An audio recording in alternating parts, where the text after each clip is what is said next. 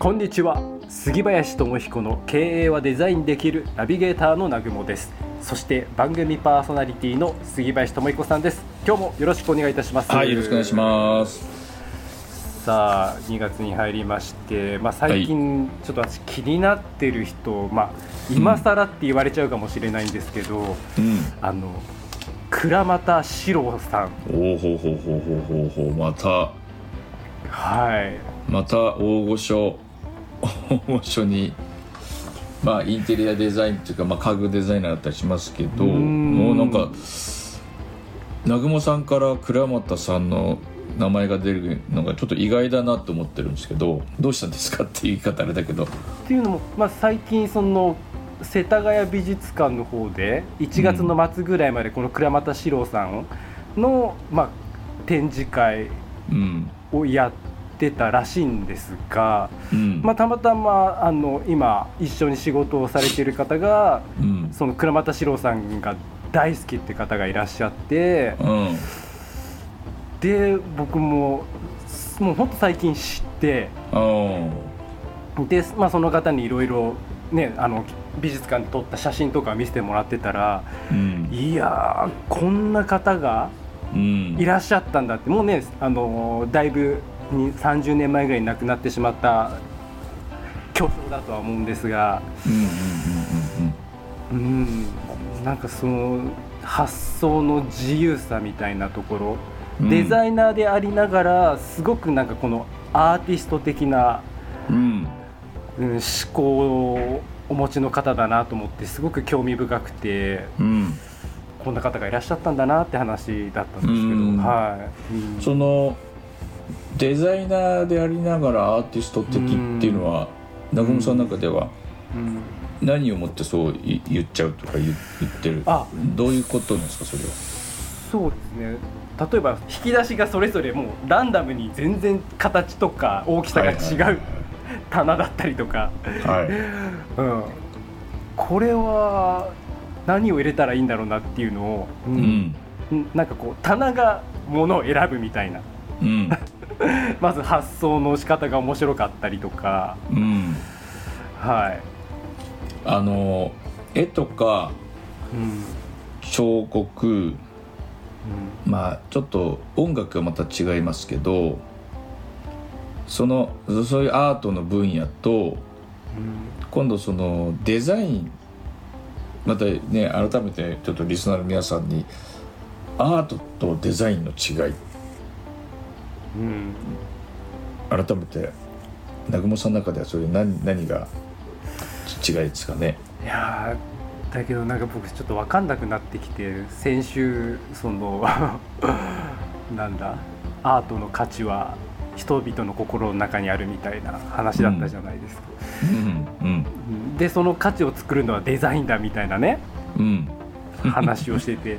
はいはい、はい、結構アートとデザインっていうのは一体まあ一体っていうか、まあ、価値を見出そうとすると一体になってくるのかなっていううんふうに思い、正確には違います。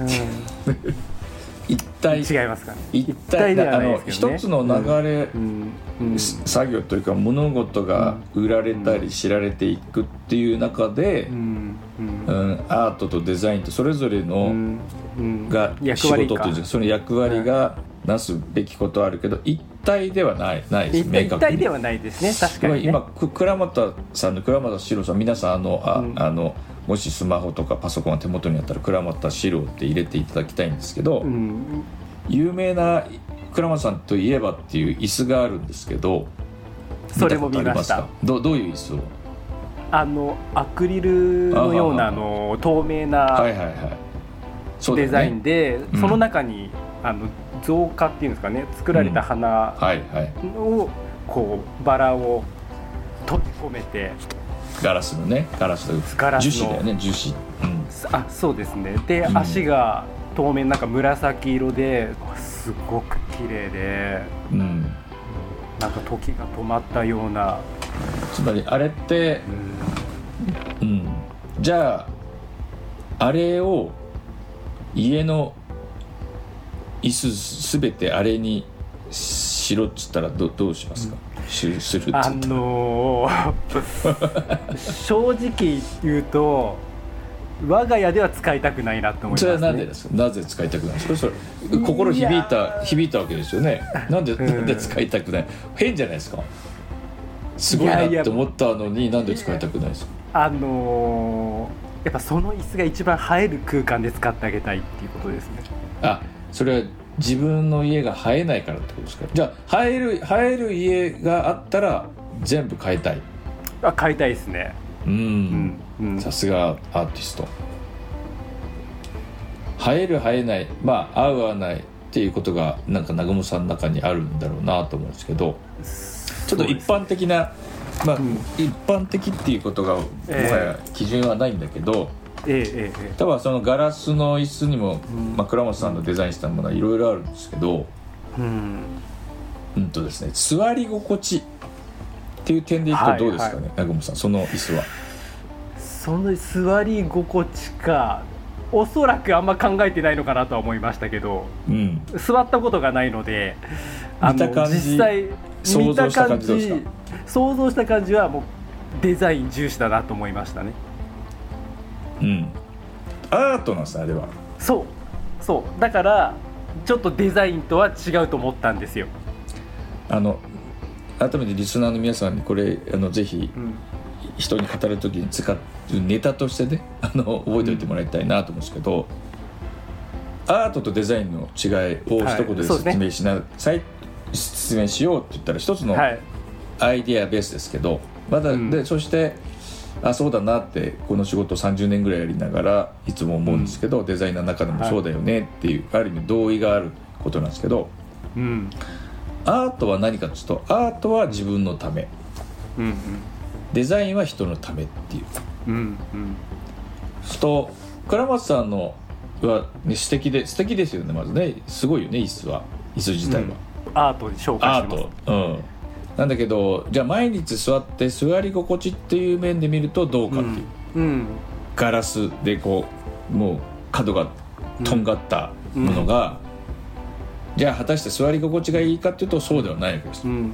うん。うん、あのちょっと検索してもらいたい皆さんも検索してもらいあの、うんヨーロッパの同じ家具のでピンユールっていうピンユールってちょっと検索していただけます、はい。フィンユールですね。うん、おおはいはいはいはいはいはい出てきました。なんとなく見たことある。うんありますね。これ座り心地はどうですか、見た目。見た目からしてめっちゃ良さそうです、めっちゃ良さそうですよね。実際いいんですけど、うん、ジャストフィットしそうな。もうずっと座ってたいような使い心地の良さそうですね。もう見た目から。ひこれは一つ言えるのはうん。人の人の座り心地の良さのために設計されていることは間違いないわけです。ですね。見た目もうそれで思っちゃう。で実際そうなんですよね座ると、うんここで座ってたらもう寝ますよっていう。うん。あの。これはすごいですね。この肘掛けのフォルムといいね。うん。で柔らかくて角がなくて、ね。どこ触っても手触りさそうで、うん。何か人つまり人体工学に基づきながら、うん。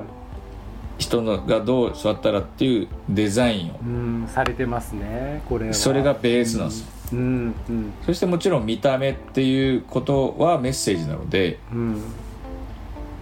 これは長らく、うん、と100年ぐらいかけてあの座ってみてもください、まあ、まさに100年にが続いている家具なんです、もうだからどんどんプレミア化していくんですけど、うん。っていうような同じ椅子でもち全く世界が違いますよね。そうですね。だから倉本さんのはそして素晴らしい価値が、あの、うん。ガラスでああいうことをやろうっていう発想はない。これフィンユリアにはもちろんないわけですね、うん。でもそれは見た瞬間心を奪われるものを作る。でも一つはアートとデザインの違いは何かってことを分かりやすく、あの紐解くためにこれ言ってるんですけど、うん。アートは自分の倉本さんの中にあるものを表現してるんです。椅子を通じて、そうですね。絵なんかもまさにそうだ。自分の中にある何か思い考えだったりなんかそれが表化したものが一つの絵になったりっていうことですね、でもデザインは人が座って居心地いいっていうフィでもフィンユール一つそこにはあのフィンユールが表現したかったそそれを作りたいっていう自己表現でもあるんですよ、うんうんうん、でも分かりやすく言うと矢印の向きなんですよ、うん、これが一つ分かりやすい、あの違いだと思うのででも南雲、さんがやっぱりアーティストなら、アーティスト南雲さんがやっぱり倉松さんに響くのはよく分かるんです。アーティストの。おそらくフィンユールと、あの倉松さんの椅子が並んでたら、うん、わあ倉松さんやっぱすごいなって、うん、そっちに、うん、僕はどちらかというと、このフィンユール、それはいい悪いではなく、人が着目するには趣味思考とかねその人の人間性があるので、そうですね。まあ南雲さんそこにすごくこう持ってか持ってかれるぐらい感動とインスパイアされたものがあったんだろうなと思うんですね、そうですね。だから今日そういうお話をさせていただいて、まあ、改めてねそういう家具一つとってもそういうデザイン思考のものとアーティスト思考のものがあって、うん、なんか、うん、面白いなと思いましたね。だから物を見るときに、はい。うん、あこれはアートなのかデザインなのかっていうのを想像するときに、うん、これはあ自己発生的な自分自分の自己表現の量量が多いのか、何か人のために何か作られた要素が多いのかっていうふうにちょっと見定めてみるそういう目を持ってみて、見てほしいんですよね。あの皆さんの中で切り取られて一つのいろんな視野が広がっていくんじゃないかなって思いました。はい今日もありがとうございました。ありがとうございました、ま、次回もよろしくお願いいたします。はいよろしくお願いします